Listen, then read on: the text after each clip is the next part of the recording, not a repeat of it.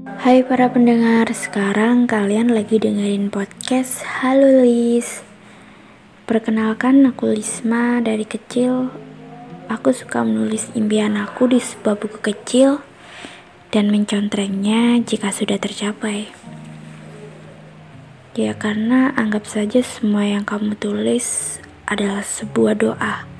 Semesta mendengarnya dan Tuhan mengabulkannya di sini aku bakal sering ngebahas topik dunia percintaan dan bakal nyeritain curhatan teman-teman.